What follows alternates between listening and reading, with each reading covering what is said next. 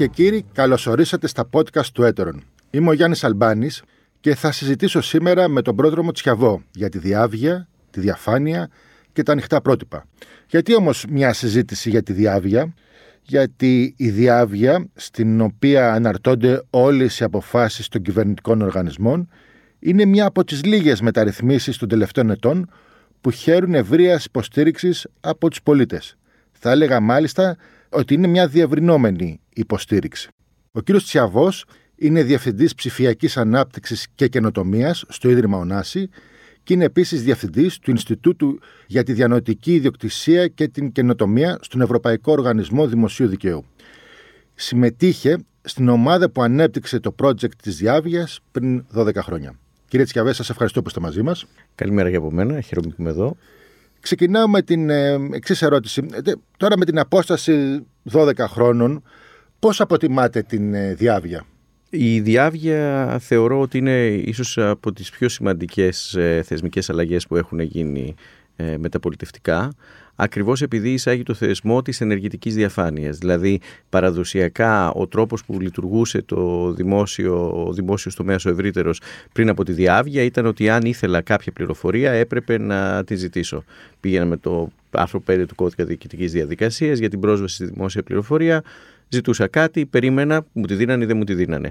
Αυτό σήμαινε και κόστος για τον πολίτη, περίμενε, και κόστος για το δημόσιο να τη βρει.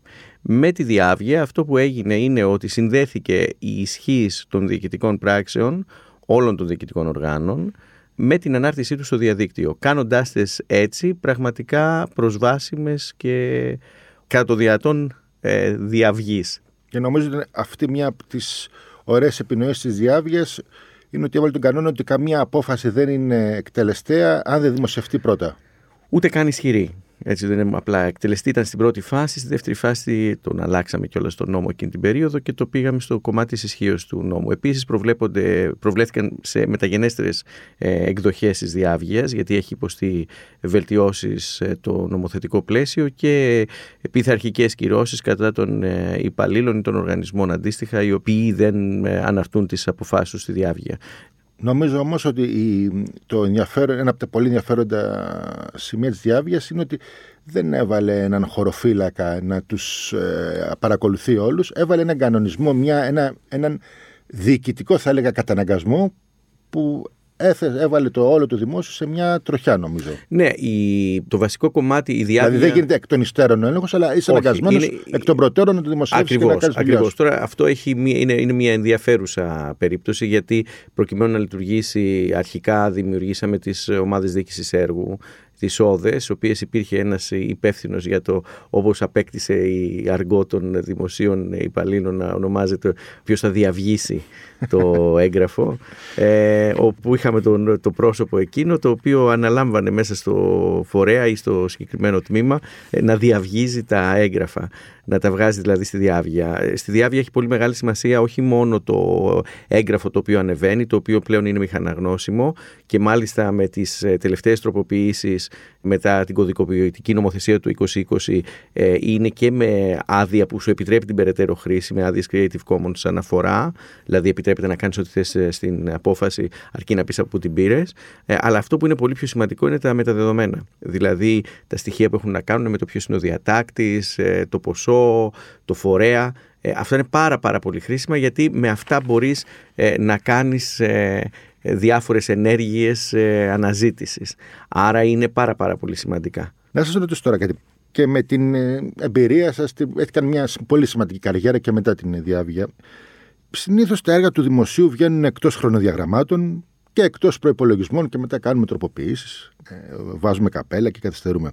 Η διάβια, από την άλλη, σχεδιάστηκε, αναπτύχθηκε και τέθηκε σε λειτουργία με μεγάλη επιτυχία σε σύντομο χρονικό διάστημα και χωρίς μεγάλο κόστος.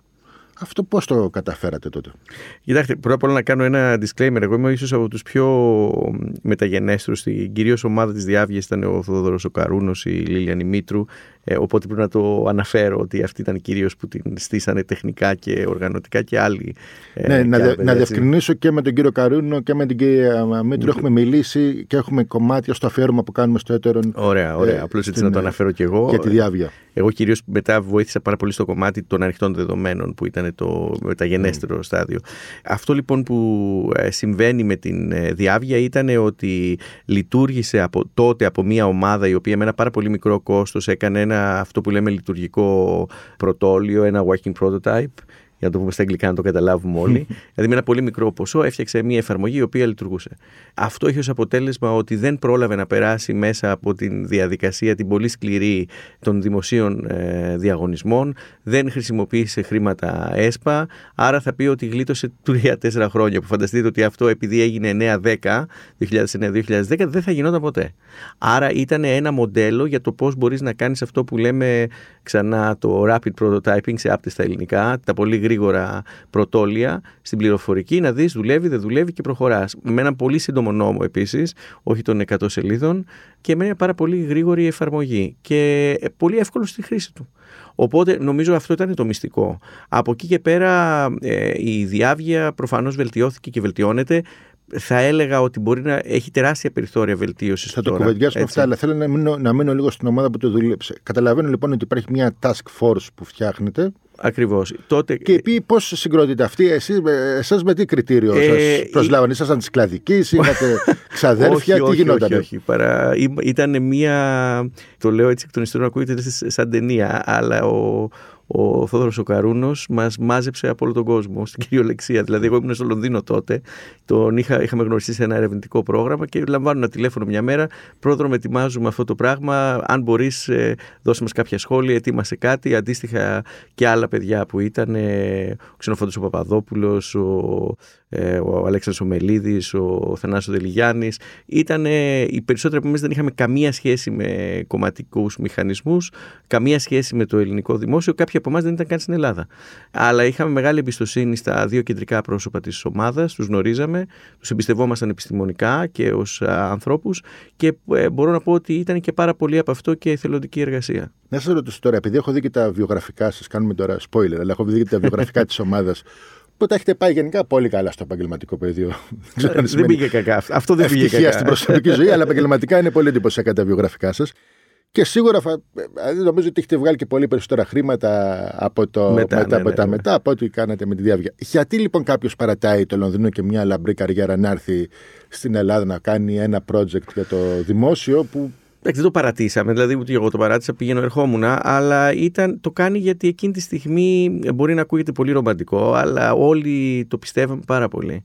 Δηλαδή θυμάμαι και δεν κάνω διαφήμιση πολιτική. Εγώ άκουσα, όταν είχα ακούσει, ήμουν στην Αυστραλία σε ένα συνέδριο όταν ο Γιώργος Παπανδρέου έκανε την ανακοίνωση, έλεγε σε πολιτικό λόγο για τη διάβια. Τα έλεγε αυτά το 2009 περίπου πριν βγει. Και πριν το μνημόνιο που κάπως τα σαρώθηκε. Δεν υπήρχε μνημόνιο τότε. Ήμασταν σε προμνημονιακή φάση, δεν ξέρω καν αν ήταν προεκλογική. Θυμάμαι που το είχα ακούσει, είχε κάνει μια ομιλία στο LSE, την είχαν με γράψει τότε, σε, την είχαμε σε, σε κάποια μορφή podcast και την άκουγα σε ένα ταξίδι στην Αυστραλία και έλεγα να είναι ένας άνθρωπος που πάει να κάνει κάτι. Όταν λοιπόν ε, είδαμε αρκετούς ανθρώπους ε, οι οποίοι ε, ήταν μια ομάδα και βλέπουμε ότι μπορούσε να γίνει κάτι. Μην ξεχνάτε ότι ερχόμασταν από μια περίοδο που υπήρχε μια κούραση ε, σε σχέση με την. Ε, υπήρχε μια στασιμότητα πολιτική. Μην ξεχνάμε ότι είναι το 2009, έχει προηγηθεί το 2008, έχει γίνει ο χαμός με τον Γρηγορόπουλο. Ε, μην τα ξεχνάμε λίγο και αυτό το περιβάλλον. Έχεις ανάγκη για αλλαγή. Ε, άρα λοιπόν, όλοι εμείς που είμαστε τότε τριαντάριδες ή και πιο μικροί, 25 και τα ακούμε όλα αυτά τα πράγματα, ξέρουμε τα καινούργια, τις μεγάλες καινούργιες τάσεις που επικρατούν. Ξανά πάλι αυτό, αυτό αναφορικά την περίοδο εκείνη είναι που και ο Ομπάμα και στην Αγγλία μετά η, κυβέρνηση ξεκινάει την ανοιχτή διακυβέρνηση για πρώτη φορά εκείνη την περίοδο και είμαστε μπλεγμένοι αρκετοί από εμάς σε αυτές τις ομάδες. Ε, βλέπουμε ότι μπορεί να γίνει στο χωριό μας, στην πατρίδα μας και λέμε: Πάει στο καλό. Από μόνο κρατάω, ήσασταν όλη η ομάδα, ξέρατε πολύ καλά το αντικείμενο, λαμπροί ναι. επιστήμονε και με έναν τρόπο υπήρχε και ένα όραμα. Πιστεύατε υπήρχε πολύ σε αυτό. Όραμα, μια ηθική διάσταση, θα έλεγα. Ναι, ναι, στην, πιστεύαμε στη ότι μπορούμε σας. να αλλάξουμε. πιστεύω ότι μπορούμε να αλλάξουμε το, τον κόσμο. Όπως πρέπει να πιστεύει κάποιος όταν γράφει ηλικία 2 ή 3 μπροστά. και νομίζω, ελπίζω, να πω και 4 και 4 και 5, και να μην σταματάμε να το πιστεύουμε αυτό. Ναι.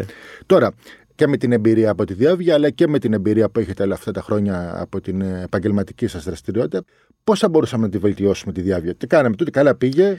Σαν να την έχουμε αφήσει λίγο όπως εγώ θυμάμαι δηλαδή, όπως το θυμάμαι πάντα έτσι. Εντάξει, έχει, Μπορεί να κάνει και λάθος, να, να, το αδικό λίγο. Ε, για να κλιμακωθεί ήθελε δουλειά. Αλλά οπωσδήποτε δεν είναι εκεί που θέλουμε. Δηλαδή, το βασικό κομμάτι είναι ότι όταν ξεκίνησε η διάβια, η ιδέα ήταν ότι ο κάθε δημόσιος ε, φορέας και ο δημόσιος υπάλληλος συγκεκριμένα περνάει την απόφαση χειροκίνητα με το χεράκι του, περνάει τα στοιχεία και μπορείς μετά να τα βρεις. Αυτό όμως τώρα που χρειαζόμαστε είναι η πληροφορία να γίνει ακόμα πιο δομημένη. Τι θα πει αυτό; Με το ναι, να το, να το εξηγήσω. Ε, αυτή τη στιγμή περνάμε την πληροφορία, έχει κάποια μεταδεδομένα και το κείμενο της απόφασης. Αλλά τώρα φανταστείτε ότι μια απόφαση δαπανών μπορεί να, έχει, να είναι λίγο διαφορετική από το, στο Υπουργείο Ψηφιακής Διακυβέρνησης από το Υπουργείο Πολιτισμού και από έναν φορέα. Θέλουμε λοιπόν να τα προτυποποιήσουμε και σε ένα βαθμό έγινε αυτό με ένα project που λέγεται Μύτος, με το οποίο δημιουργήθηκαν μητρώα και διαδικασίες, αλλά ακόμα χρειάζεται να υπάρχει τέτοια προτυποποίηση ώστε να μπορούμε να συγκρίνουμε την πληροφορία. Δηλαδή πρέπει η διάβγεια να πάει στο επόμενο της βήμα, την ε, διάβγεια 2,0, η οποία είναι το σημείο στο οποίο η πληροφορία είναι διασυνδεδεμένη και σταθερά τοποθετημένη. Δηλαδή μπορούμε πια να μην λειτουργήσει, να τη χρησιμοποιήσουμε όχι απλά ως εργαλείο διαφάνειας, αλλά ως εργαλείο χάραξης πολιτικής. Να πάρουμε δηλαδή στατιστικά δεδομένα, να βλέπουμε βέλτιστες πρακτικές, να, ναι, να κοιτάζουμε τα κακός αρκε... και κακές... Ακριβώς, δηλαδή για παράδειγμα είσαι σε ένα υπουργείο και βλέπεις ότι έχεις φοβερή κατανάλωση σε χαρτί. Από το πιο απλό πράγμα.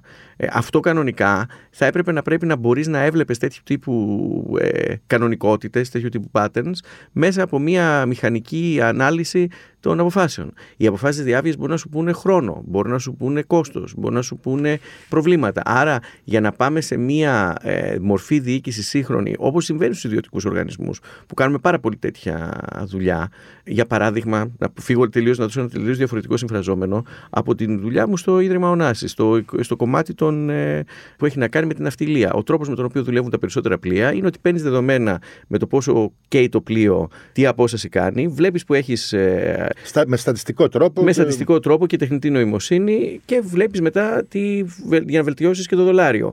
Ε, OK, okay, αυτός είναι ένας ιδιώτης ο οποίος θέλει να βγάλει λεφτά. Αλλά και το κράτος πρέπει να βελτιώσει. Και δεν είναι και δύσκολο από ό,τι φαίνεται. Άμα μπορεί να το κάνει ε, μια ναυτιλιακή εταιρεία, μπορεί να το κάνει και το κράτος. Μπορεί να το κάνει. Και νομίζω ότι εκεί πρέπει να πάμε. Αυτό είναι το βασικότερο ζήτημα. Θέλει, αυτό σημαίνει θέλει και κάποιο είδους διαδικασία, ένα μηχανισμό που αξιοποιεί τα στοιχεία. Ναι, ενώ, ενώ εσείς μου περιγράφετε πολύ ωραία ότι παιδιά να βγάλουμε και τα δεδομένα, να οργανώσουμε την πληροφορία, να έχουμε τις στατιστικές για να κάνουμε και καλύτερη διοίκηση.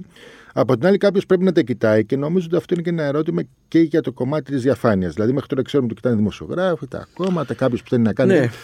Από το δημόσιο, ποιος συστηματικά ελέγχει αξιοποιεί τα στοιχεία της διαφάνειας, κανονικά, της διάβγειας. Τις διάβγειες κανονικά έπρεπε να τα αξιοποιούν και τα, τα τμήματα στρατηγικής και οργάνωσης ένα Υπουργείο και συνολικά στα επικρατείας και στο γραφείο του Πρωθυπουργού ειδικά σε, σε αυτή την κυβέρνηση, η οποία υποτίθεται ότι έχει πει τελικό κράτος. Άρα δηλαδή ε, έπρεπε να γίνεται, δηλαδή έχεις μια συγκέντρωση, το λέω, ε, υπάρχει μια συγκέντρωση αρμοδιότητας ε, στο γραφείο του Πρωθυπουργού, η οποία θα έπρεπε και θα μπορούσε και έχει και τη λογική, ακόμα και η δόμηση της ψηφιακής διακυβέρνησης στην Ελλάδα, να τα κάνει αυτό το πράγμα. Ή το Υπουργείο Ψηφιακής Διακυβέρνησης, το οποίο επίσης ως Υπουργείο Επικρατείας, θυμίζω, έχει αυτή την αρμοδιότητα. Υπάρχει ένα ερώτημα βέβαια και με το κομμάτι της ε, διαφάνειας, δηλαδή Υπάρχει κάποιο στη δικαιοσύνη, κάποιο γραφείο που τα εξετάζει. Υπάρχει στο ελεγκτικό συνέδριο που τα κάνει ένα δειγματοληπτικό έλεγχο. Σας το, σας το λέω αυτό γιατί όλες τις υποθέσεις των τελευταίων πολλών ετών που έχουν βγει στη δημοσιότητα κακοδιαχείρισης σκανδάλων δεν έχουν βγει από εσωτερικές διαδικασίες του κράτους. Έχουν βγει από καταγγελίες, από, από, ναι. δημοσιογραφική δουλειά, από την κομματική αντιπαράθεση. Γι, αυτό Έχουμε ένα θέμα ελεγκτικών μηχανισμών. Γι' αυτό είμαστε και στη διά, ακόμα στη διάβγεια 1,0. Η διάβγεια η αρχική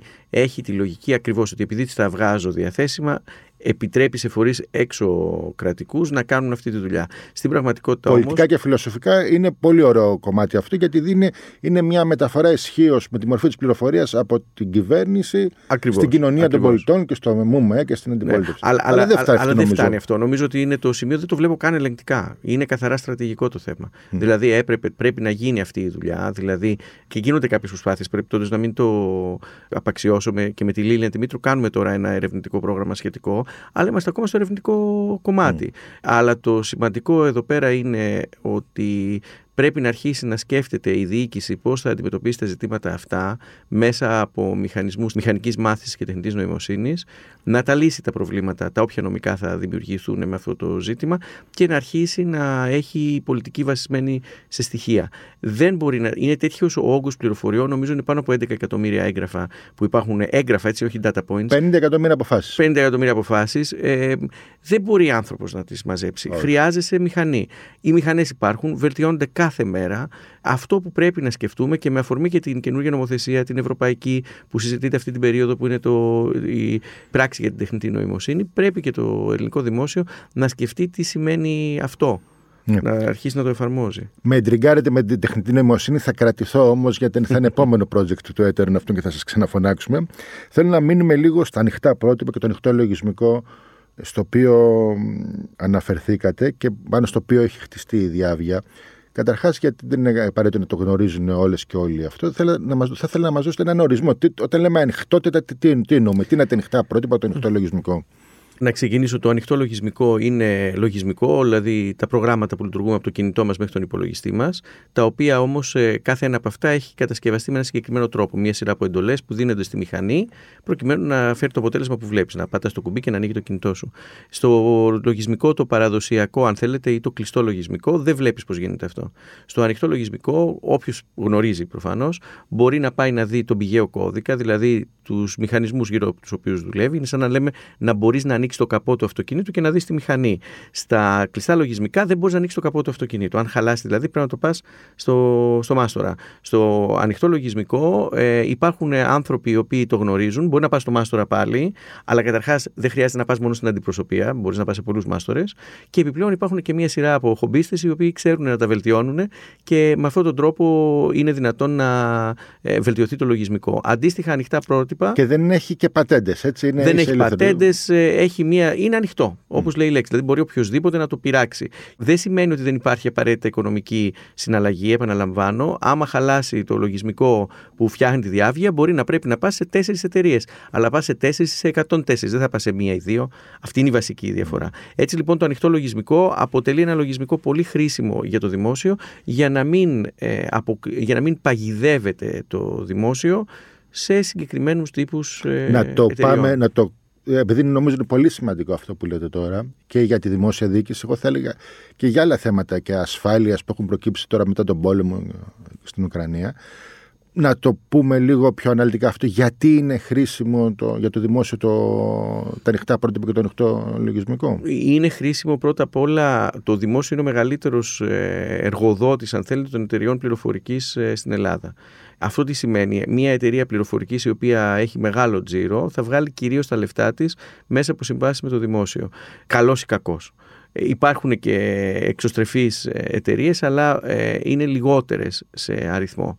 Και κάποιες κάνουν και τα δύο. Αυτό λοιπόν έχει μία ε, σημασία γιατί όταν ε, πληρώνεις, ας πούμε ότι έχεις 10 ευρώ να πληρώσεις για να αγοράσεις λογισμικό, αν αγοράσεις ανοιχτό λογισμικό θα το πληρώσεις εργατικά. Έλα φτιάξτε το μου. Γιατί mm. δεν πληρώνεις license, δεν πληρώνεις άδεια για να το χρησιμοποιήσεις. Εάν έχεις κλειστό λογισμικό, θα πρέπει να το σπάσεις. Θα πληρώσεις ενδεχομένως 3 ή 4 ευρώ για άδεια και 6 εργατικά. Άρα θα πει ότι αν θέλεις να δημιουργήσεις περισσότερες θέσεις εργασίας σε μια χώρα, το ανοιχτό λογισμικό πολύ απλά σου δημιουργεί περισσότερες θέσεις εργασίας. Πάω στο πιο απλό. Mm. Το δεύτερο κομμάτι είναι ότι εάν έχεις ανοιχτό λογισμικό, και έχει μια σημασία εδώ, το οποίο φροντίζεις να υπάρχουν και 10 εταιρείες που μπορούν να το δουλέψουν, Δηλαδή, είναι πάλι πάω στη μεταφορά του μάστορα. Έχεις ένα συγκεκριμένο κουφώματα που δουλεύεις ή συγκεκριμένα αλουμίνια. Πρέπει να το ξέρουν να τα δουλέψουν. Άμα δεν τα ξέρουν να τα δουλέψουν, είναι. Θα δεν το καμαρώνεις. Θα το καμαρώνεις. Αλλά μπορείς να αναπτύξεις και εσωτερική τεχνογνωσία και έχει δείξει με το ΕΔΙΤΕ, το Εθνικό Δίκτυο Υποδημών Τεχνολογίας και Έρευνας στο Υπουργείο Ψηφιακής Διακυβέρνησης και με άλλους φορείς, ότι μπορεί να έχει τέτοιους φορείς στο κράτος που κάνουν ε, ανοιχτό λογισμικό, αλλά και με εταιρείες δεν θέλω να αναφέρω ονόματα, αλλά έχουμε πολλές και μεγάλες εταιρείες πια στην Ελλάδα. Μπορούμε να το κάνουμε, δηλαδή. Μπορούμε να το κάνουμε και νομίζω ότι είμαστε και στη φάση του άσπρα, πώς το λέμε, άσπρος γάτος, μαύρος γάτος, αρκεί να πιάνει ποντίκια. Ε, στο πεδίο της ψηφιακής ασφάλειας προσφέρει, το, προσφέρει η ανοιχτότητα. Ενώ βλέπουμε, έχουμε δει τώρα, να μην, λέμε, να μην πούμε και ονόματα, αλλά ότι σε διάφορες ε, περιπτώσεις το τελευταίο διάστημα ακούμε ειδήσει που με έναν τρόπο κράτη εκβιάζονται εντός ή εκτός εισαγωγικών από ισχυρές εταιρείες, ισχυρούς ολιγάρχες σε σχέση με, την, με τα ψηφιακά τους δεδομένα και, και ψηφιακά συστήματα ζωτικής λειτουργίας που εξαρτούνται πάρα πολύ από συστήματα που είναι κλειστά ή που δεν είναι στον ναι. άμεσο έλεγχο τους. Εκεί έχουμε, υπάρχει ένα θέμα με τα. Βέβαια. Εδώ πέρα θέλει μια προσοχή βέβαια, αλλά το, το, εκεί θέλει μια προσοχή το πόσο είναι ανοιχτό το ανοιχτό. Δηλαδή παίρνεις ένα ανοιχτό και μπορείς να το πειράξεις. Mm. Και μετά το, το. Μιλάμε τώρα για ασφάλεια, καθαρά mm. θέματα ασφαλείας. Το ζήτημα που έχει ο, ο ανοιχτός κώδικας, το θετικό σε σχέση με τα θέματα ασφαλείας, είναι ότι ξέρεις πώς δουλεύει.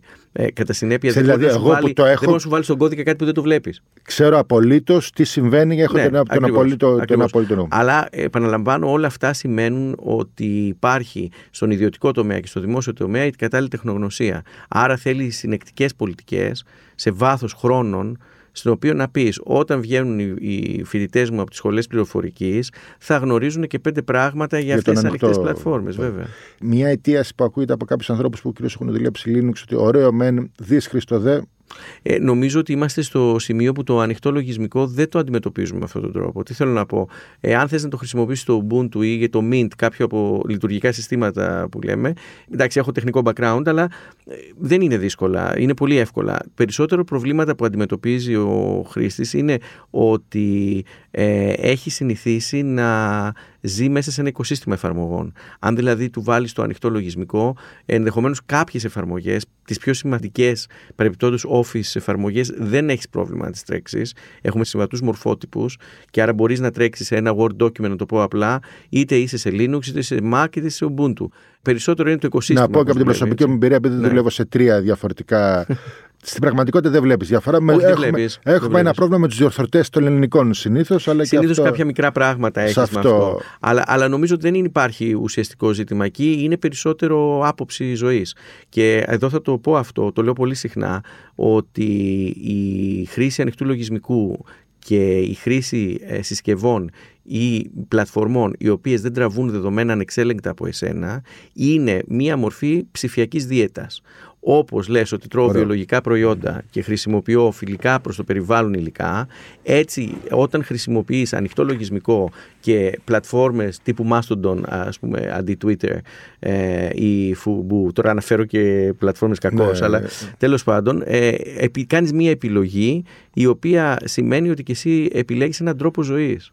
Ωραίο. Είναι... Μας δίνει ότι ναι. ωραίος τίτλος θα κάνετε καριέρα στα μου, ε, στην επόμενη φάση της ζωής σας. Λοιπόν, κλείνοντας, στην Ελλάδα το δημόσιο τώρα, ωραία είναι αυτά που μας είπατε. Τι κάνει, είναι στην κατεύθυνση της ανοιχτότητας, κάνουμε βήματα, δεν κάνουμε; Κάνουμε, ε, απλώς και το διάρκεια. Και, και το λέω αυτό με μια. όχι μόνο για αυτή την κυβέρνηση, αλλά ας πούμε τι έχουμε κάνει την τελευταία δεκαετία που είναι το. Πιστεύω ότι στη, στο κομμάτι της ψηφιακής διακυβέρνησης είμαστε καλά.